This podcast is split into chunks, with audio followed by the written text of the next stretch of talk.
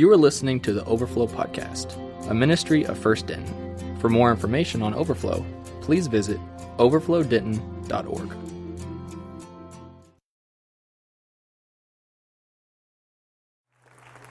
Thanks, Aaron. Uh, if you guys don't know me, my name is Zach. I'm the uh, associate college pastor here at First Baptist Church. Um, and in high school, I did some pretty stupid stuff.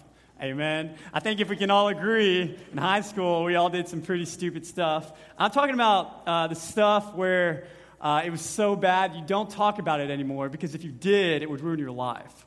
Um, the kind of stuff where you're going to go home the day before your 10 year reunion and tell your high school classmates, hey, do not talk about that in front of my spouse. Uh, it will ruin my life. Um, I think we've all done things in our life that we don't talk about anymore because it ruins our lives. Um, growing up, Cole and I had a friend named Hunter, and just about any time we got with Hunter, we did things uh, that we will never talk about um, because it'll ruin our lives. Um, we were friends with Hunter for a lot of reasons, mainly because he failed kindergarten and had a truck uh, before anybody else in our grade. Um, and we would use his truck to go to McDonald's a whole lot. Um, and, and, one story in particular that we did some stupid stuff. Um, one time we're driving home from Bonham, uh, from Walmart or McDonald's, because that's where we hung out a whole lot uh, Walmart and McDonald's. Um, and we're driving home, and it's like 11 p.m. at night. Uh, and we're driving home on a highway, uh, and there's another highway, highway that runs parallel, and then there's a road that cuts between them. And on this road is, a, is this girl's house that Hunter like fell in love with at the time, one of the eight, it seemed like. Um, but so he wanted to use, he wanted to, he, sorry, Hunter, uh, he wanted to use that road, not even to go to her house, just to go by her house because um, he just wanted to, I guess, be close to her.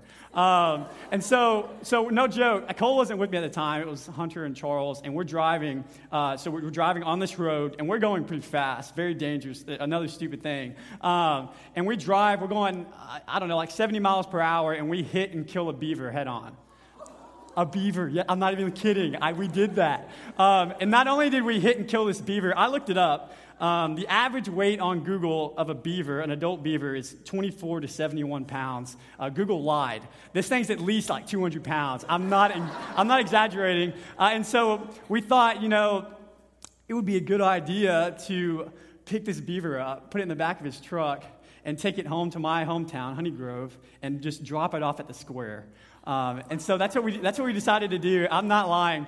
Uh, and so we decided to use the only thing in Hunter's truck um, to pick this beaver up. It was an American flag, which is like borderline treason uh, and defamation. And so we picked this beaver up with a flag. I'm not lying, it's heavy. We load it in the truck, and we're driving 10 miles back to my hometown, laughing our butts off because there's a beaver in the back of the truck. Uh, and so, we, you know, we go, to, we go to the square, and no joke, we get out of the truck. Um, like a movie, get that beaver off, just chunk it off. It's a very patriotic beaver. And we, and we leave, and I never heard anything about that beaver. I know it's anticlimactic. Um, but, but there are things, and I don't know if I can get in trouble for telling you guys I hit a beaver and left it in my hometown square. Um, but there are things, I, am trying to get a, I'm gonna bring this one back, okay? Uh, there are things that I cannot even tell you from the stage because it would ruin my life, right? Things that you did growing up that you would never say from a stage like this or even to your best friend at a coffee shop, because if you talked about that thing, it would ruin your life. Uh, and so there are these things that we don't talk about because it ruins our lives. And as I was growing up and I got to college, I realized there was another thing that people just didn't talk about. And if we did talk about it, it would ruin our lives.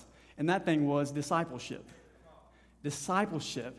I grew up in the church my whole life. I knew to be a Christian was to love God and, and love people. It was uh, not to get drunk, not to have sex before marriage, not to hate people, not to kill people or steal things. Um, but nobody ever talked about discipleship. Nobody once told me, growing up in the church, that discipleship was a thing. And so tonight I want to talk about discipleship and how it's going to ruin your life. Um, and, and, and, here's why I want to talk about it um, because I believe there's a big problem in the world today, um, and, and, I want to try to solve it. Uh, and so, growing up, uh, I had a lot of problems growing up, uh, and I say that I had one older sister and four younger brothers, including my twin. There were, there were six of us in a house, uh, six kids, and you can imagine with six kids, six different personalities, problems come up. I'm talking about problems like who gets to sit in the front seat of my mom's 2002 Chevy minivan. Or, or we had eight people in one house with one bathroom. And you can imagine how that would be a problem, eight people in one house. And there were five of us boys. And, and so a big argument that would come up, come up is uh, who was the red Power Ranger. Uh, and so growing up, I always liked to be the problem solver in the house and suck up to my mom. And so I, I, would try to solve these problems. Eli and Madeline are arguing about who sits in the front seat. I sit there, problem solved. um, you know, my sister's in the bathroom too long. Madeline, I'm going to use the bathroom on your bed. Problem was solved. Uh, or, uh, Cole, I'm a minute older than you. Yes, you're an inch taller. I'm the Power Ranger, bro, the red one.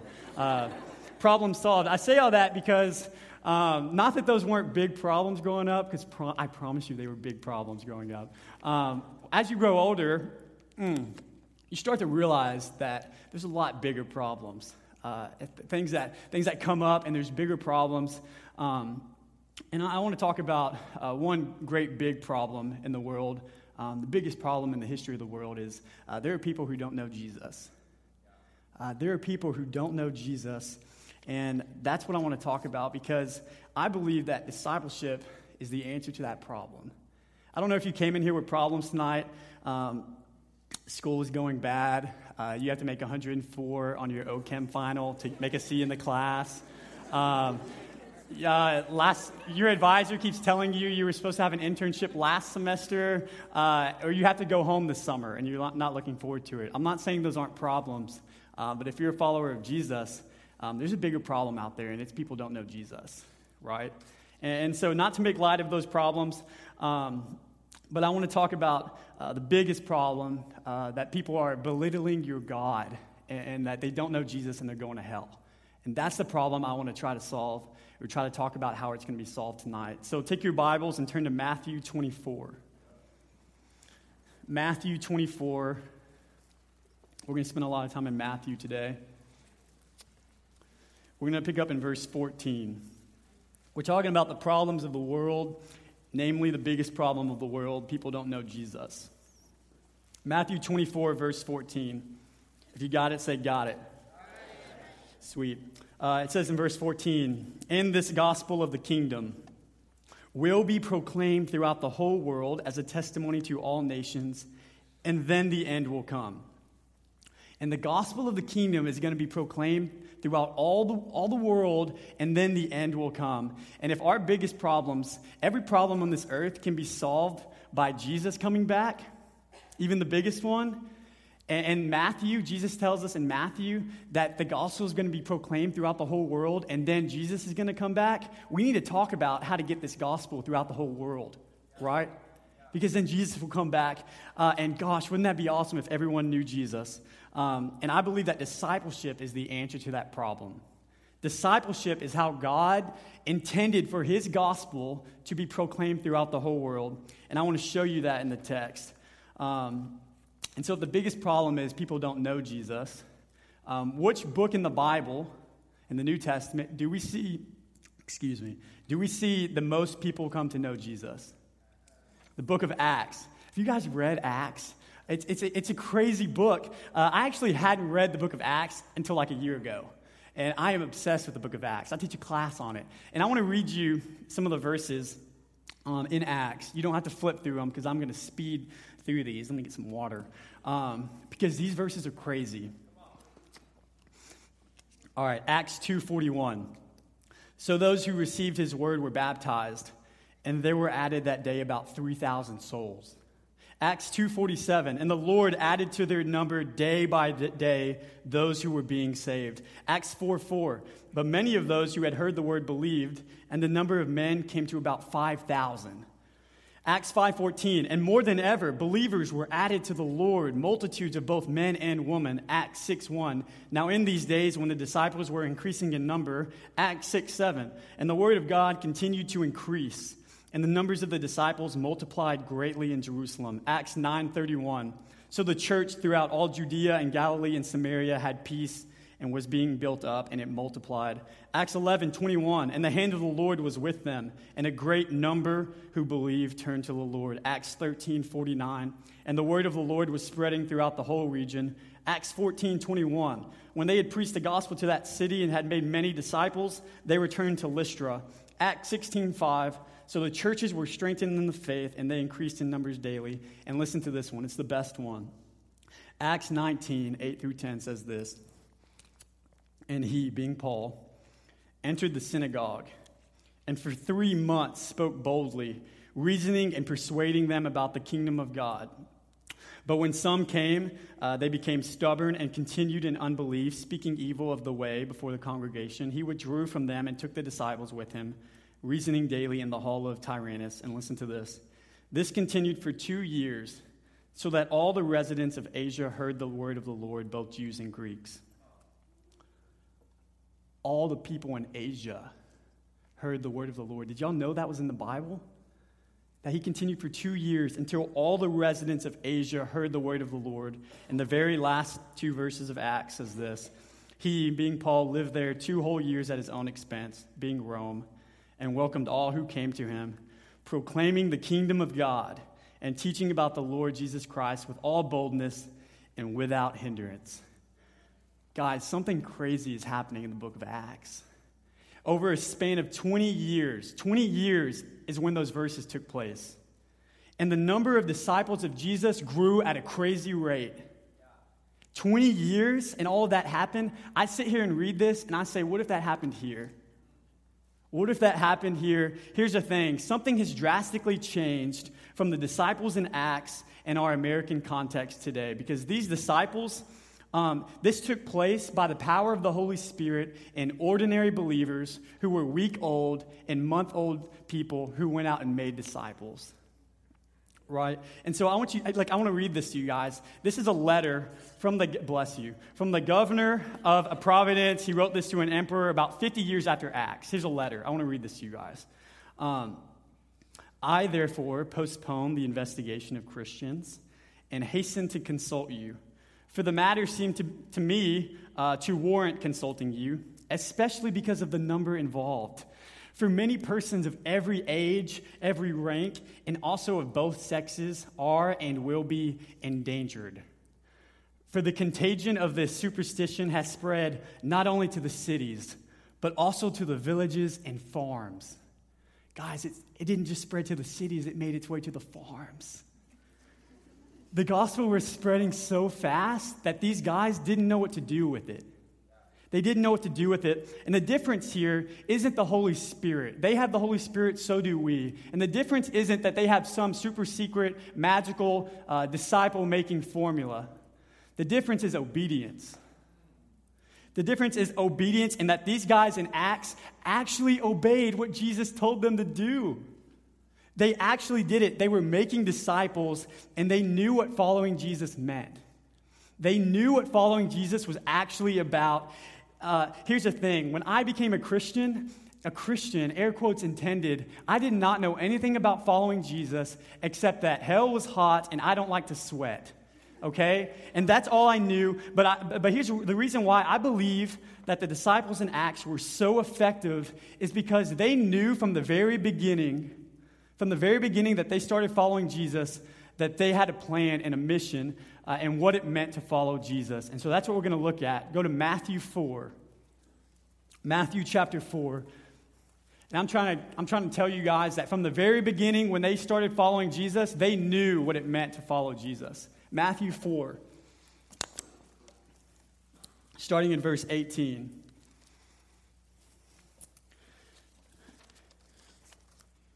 Matthew 4 18.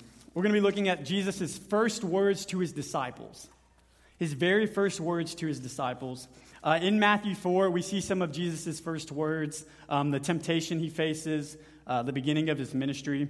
Uh, but then in verse 18, uh, we see Jesus' first call to his disciples. The first words he even says, and look what it says. Verse 18 While walking by the Sea of Galilee, Jesus saw two brothers. Simon, who is called Peter, and, excuse me, and Andrew his brother, casting a net into the sea, for they were fishermen. And he said to them, Follow me, and I will make you fishers of men. Immediately, they left their nets and followed here, him. Sorry. Um, here's what I want you to see.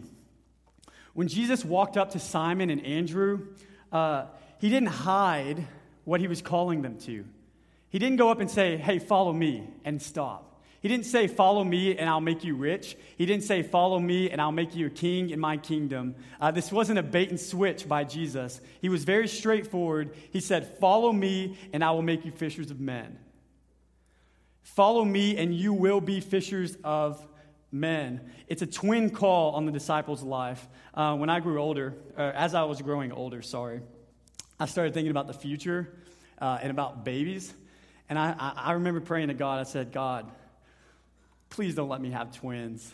Um, please. And, and so uh, I remember looking at my mom and saying, God bless your heart, mom uh, for having twins. Could you imagine expecting a baby and having two like pop out? Now, obviously, my mom knew.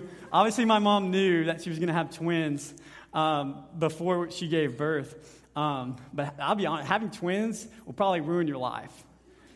Uh, having twins ruin your life. Uh, I can't even imagine having uh, triplets. Are the triplets over here? Uh, Cassidy, Keaton, and Kylie, is your mom like and dad still alive and, and good? I, no, I, I, asked them if they were still alive before I said that on stage. So um, I can imagine, imagine, having triplets. If you guys have seen a, a, picture online that went viral, it's like a yearbook picture that says, knock, knock, uh, where's the triplets? Not here, or something like that. Um, that's actually them. Uh, they're here. I've seen that on, anyways, we're getting sidetracked. Um, having twins will ruin your life.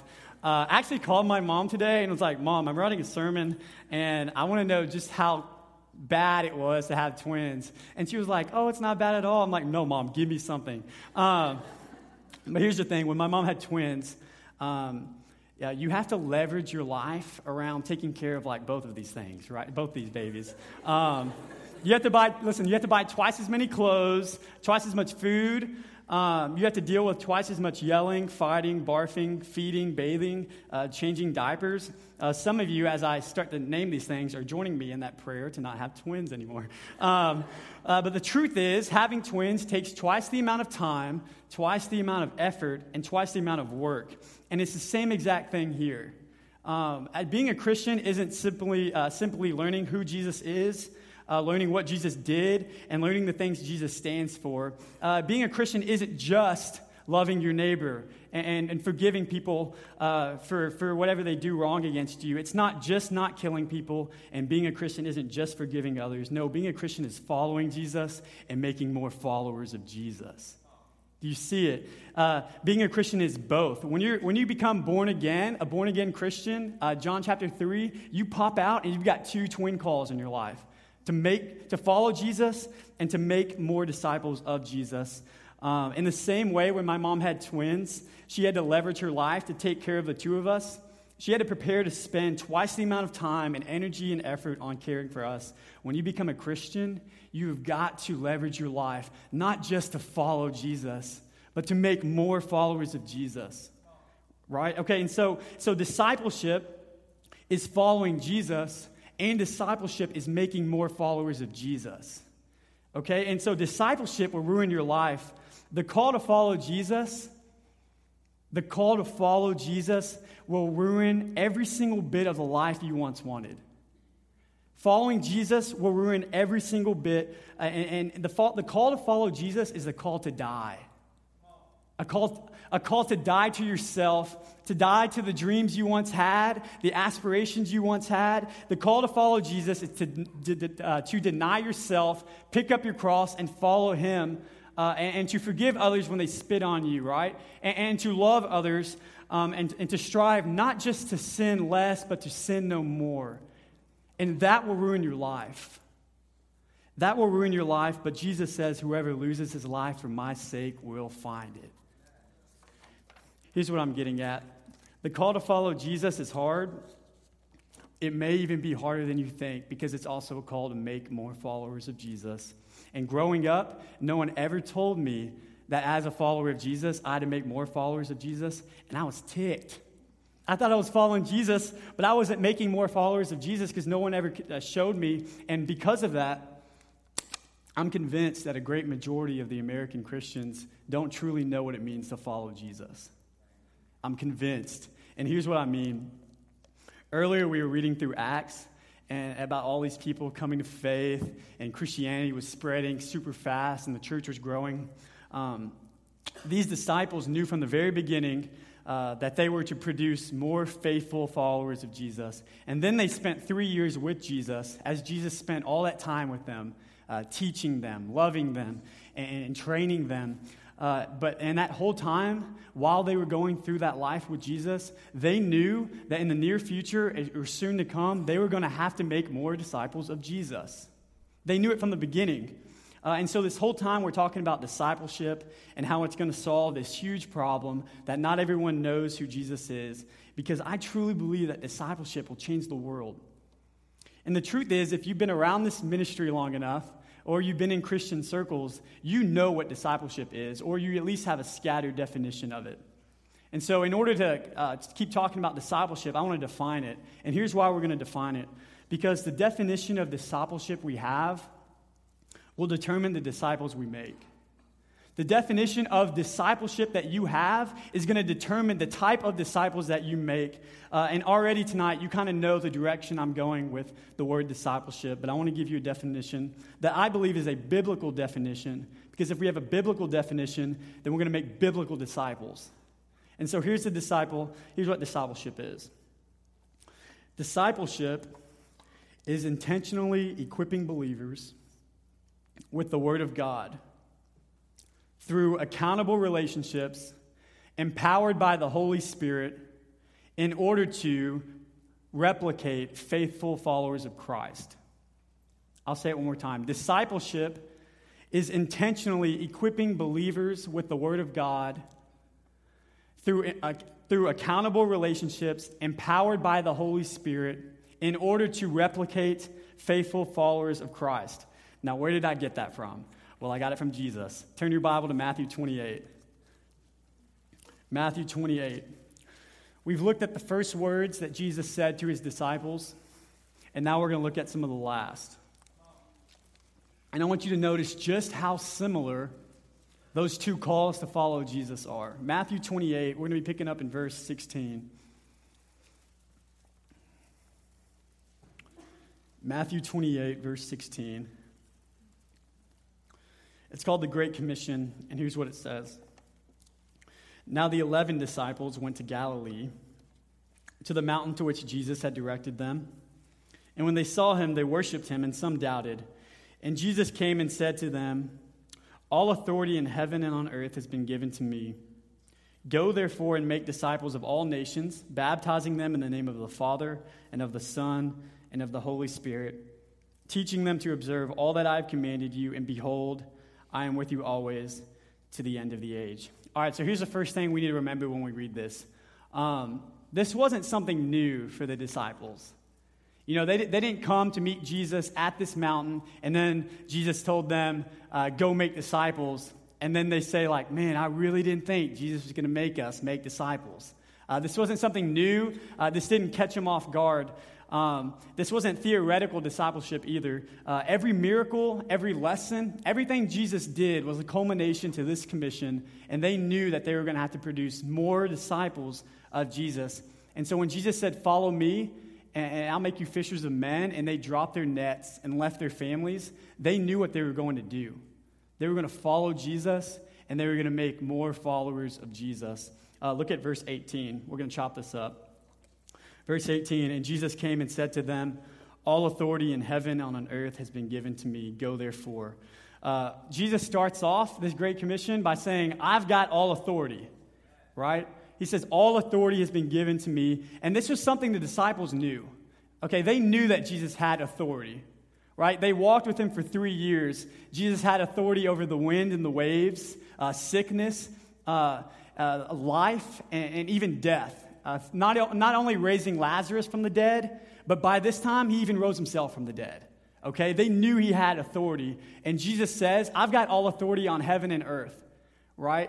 And, and this is how he starts it off um, because he's going to say, Go therefore after that. It would be like your mom saying, uh, you know, she said three times, uh, Go take the trash out.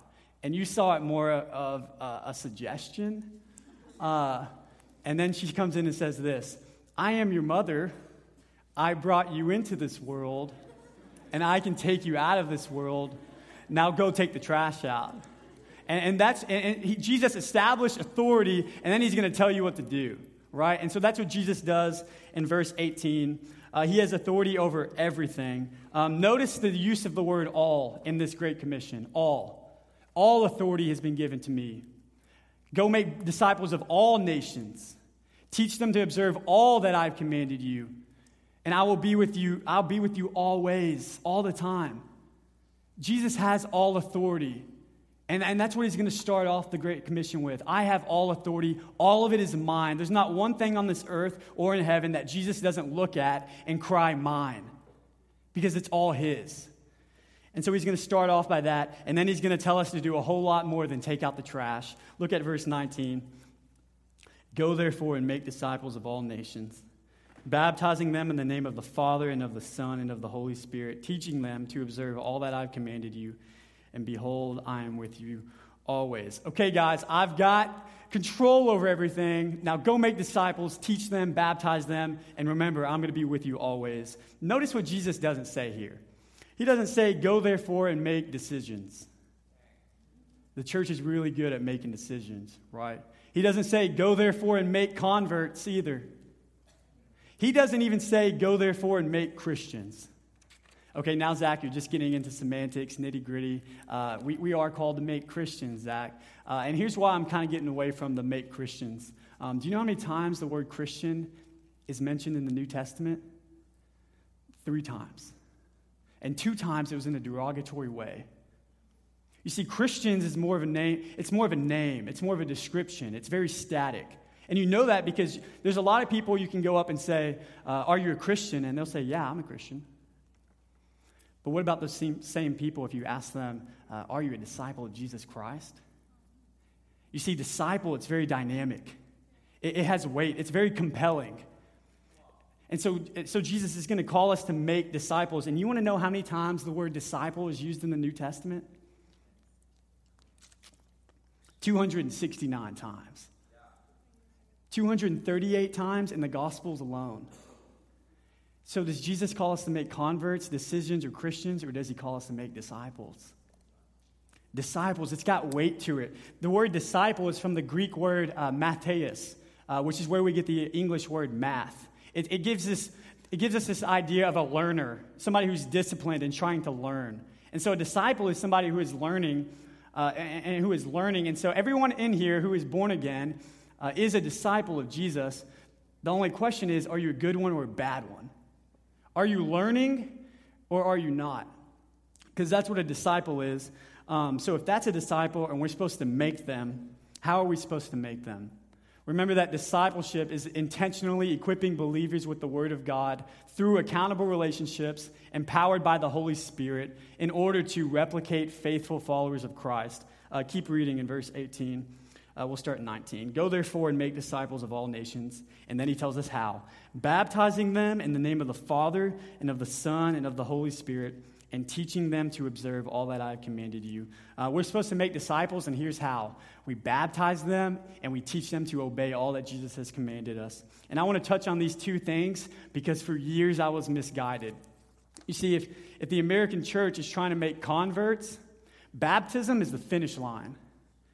Oh, you, we get them in the baptistry? High five, we're done.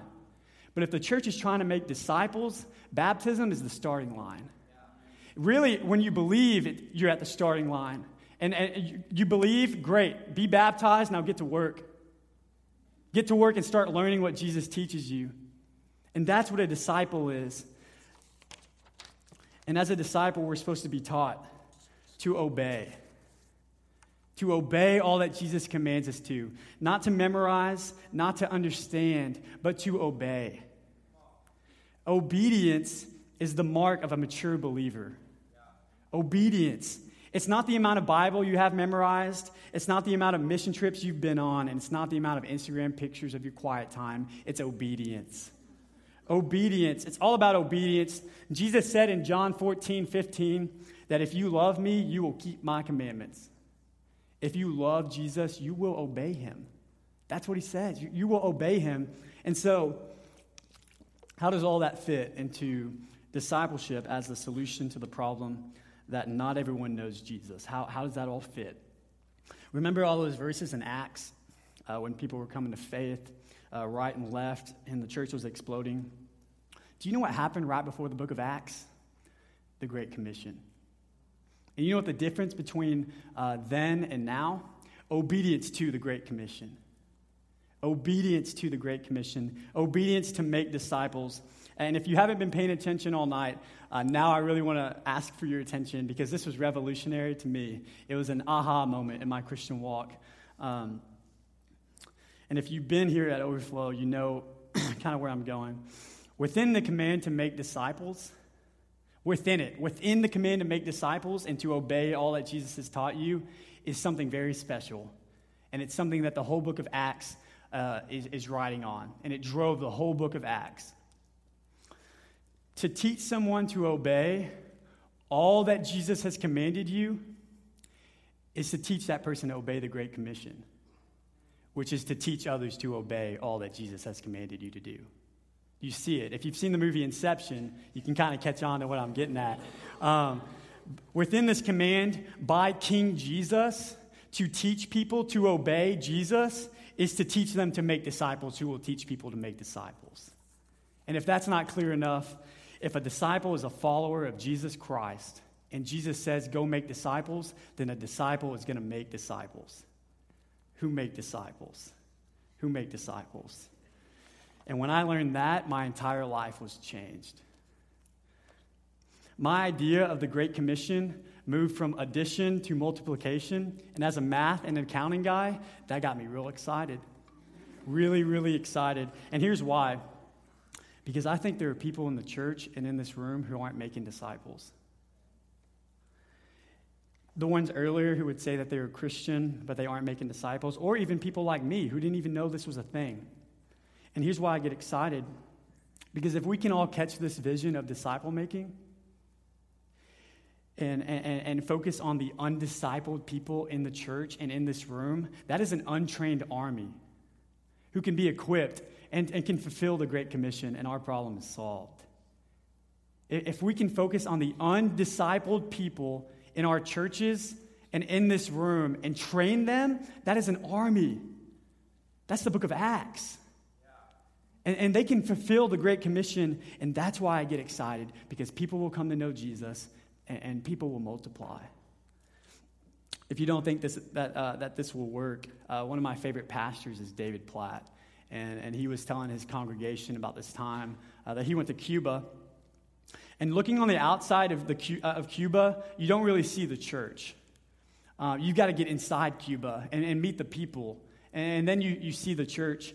Um, and, and he was at this one particular church, uh, and the way that he described it is that Cuba is a, is a communist nation. Uh, and so the church kept their, their head below the ceiling, because if they put their head above the ceiling, it would get cut off. He didn't know if that was literal or what. Um, and so they kept low. There was no buildings, there were no programs. And so he goes to this church, and, and that one church had planted 61 churches. 61 churches. And, and so they go to one of those churches, and that church had planted 25. 25 churches. That's crazy. They're multiplying churches. So he pulled the pastor aside and he said, Dude, what are y'all doing? Like, how are y'all doing it? And that pastor looked him dead in the eye and he said, We're making disciples. They're making disciples. Would that not be awesome if something like that happened here? That, that if everybody in this room would go make disciples, who make disciples who make disciples, so much so that, that a single pastor or a single ministry can't take credit for it, only God can. Only God can take credit and can do something like this. And wouldn't that be awesome? So the question now is uh, if you're a follower of Jesus, are you making disciples? Are you making disciples? Because if you're not, it's not a lack of command and it's not a lack of direction, it's a lack of obedience. And that's what I want you to see. It's a lack of obedience. You may be sitting here and saying, Zach, I just became a believer like a month ago. I don't think I'm ready to make disciples. First, I'd like to encourage you uh, absolutely, you are. Absolutely, you are. If you, if you know one more thing than the next, uh, and you have an hour in the Bible, you have what it takes to make a disciple. And, and the cool thing is, discipleship isn't just sharing your faith, it's sharing your life. And that's something you can do, right? It's something you can do. And I want to point you back to the book of Acts one more time. When the church was exploding and, and people were coming to faith, this wasn't 25 year old believers and pastors going out and making disciples. No, this was week old and month old believers who fell in love with Jesus and had, a, had a, a, a love for evangelism and a heart for obedience. And when you find somebody who falls in love with Jesus, you won't be able to shut them up. And that's what happened in the book of Acts. They couldn't shut him up, and they went and told everybody what he did, everybody what Jesus did. And everyone in here, whether new or old believer, not only has the command to make disciples, but has the opportunity to find joy in taking part of God's mission. Isn't that awesome? We get to, we get to be a part of it? That's crazy. Uh, and second, I would ask, are you being discipled? Are you being discipled? Because everyone in here, you and I, need somebody pouring into us and teaching us how to obey Jesus. And if you don't have that, you will dry out, you will burn up, and you will not find joy anymore. On our website, the fourth prayer of our ministry is that we would uh, do everything that would move us closer to making disciples who make disciples, who make disciples in, in every corner and crevice of our campus, community, country, and world. And notice how that, that prayer doesn't end at campus. And also notice that the first imperative of the Great Commission isn't make disciples, it's go. It's go. And here's the reason why I wanted to talk about this tonight. Um, this is the second to last overflow, and a lot of you are going home for the summer. And the, and the temptation in that is uh, to take the summer off and, and, and to not make disciples, and then when you get back, jump back into disciple making mode. And if that's your mindset, uh, you either don't understand how big of a problem this is, or that command hasn't quite sit in with you yet. Don't take the summer off. Follow Jesus and, and make disciples. And if you're thinking to yourself, this seems hard, or I don't know what to do, or I'm scared, uh, look what Jesus says at the end. And behold, I am with you always to the end of the age. Uh, Jesus knew that discipleship was going to be hard. The twin call to follow him and to make disciples, he knew it was going to be hard. And so he said, Behold, I am with you always. Take heart, I am with you always and if that's not enough motivation for you to go and make disciples of Jesus and train those disciples to make more disciples of Jesus, um, can I just ask you who, who is standing in front of them giving this command? It's, it's the resurrected Jesus, our King. If, if, if guys, you want to know why we go out and make disciples and risk everything? Because he saved us from our sin. And, and if, if that's the case, the least we could do is, is live our lives for Him. Let me pray. Thank you for listening to the Overflow Podcast. Please feel free to download and share with friends. We ask that you do not alter any of the previous content in any way. For more information about Overflow, feel free to visit us online at overflowdenton.org.